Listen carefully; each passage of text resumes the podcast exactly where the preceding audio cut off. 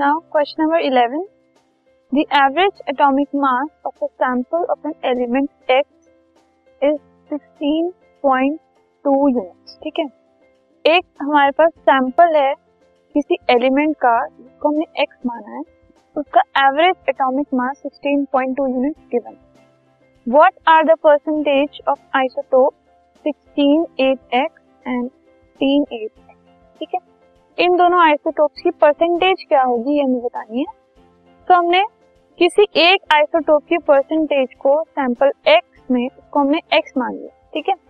किसी एक आइसोटोप की परसेंटेज एक्स मान ली तो दूसरे वाले की क्या हो गई? हंड्रेड माइनस एक्स अब अगर हम मास देखें सिक्सटीन एट एक्स का तो उसमें होगा सिक्सटीन यूनिट क्योंकि ऊपर वाला मास नंबर होता है। एंड उसकी परसेंटेज को तो हमने एक्स परसेंट माना ही और फिफ्टीन एट एक्स में सिक्सटीन जो फिफ्टीन एट एक्स वाला है, उसका मास हो जाएगा हमारे पास फिफ्टीन यूनिट ठीक है?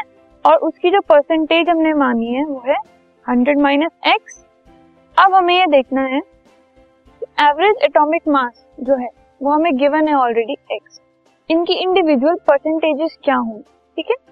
तो एवरेज एटॉमिक मास हमने एक्स का अगर हमें जो है वो गिवन है 16 multiply by 100 x upon 100 plus 18 multiply by 100 minus x whole divided by 100 इन सबको हम 100 से डिवाइड कर दे ठीक है?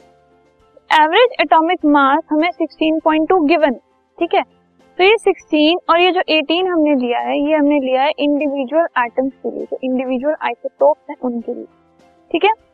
तो फर्दर सॉल्व करने के बाद हमारे पास ये आया एंड उसको अल्टीमेटली डिवाइड करके एंड मल्टीप्लाई करके हमने x की वैल्यू निकाली और वो हमारे पास आ गई 90 अब परसेंटेज हमने x किसकी ली थी?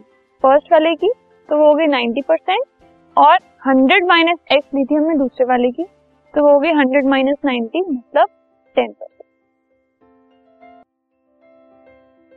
this podcast is brought you by Hubhopper Shiksha Abhiyan अगर आपको ये पॉडकास्ट पसंद आया तो प्लीज़ लाइक शेयर और सब्सक्राइब करें और वीडियो क्लासेस के लिए शिक्षा अभियान के यूट्यूब चैनल पर जाएँ।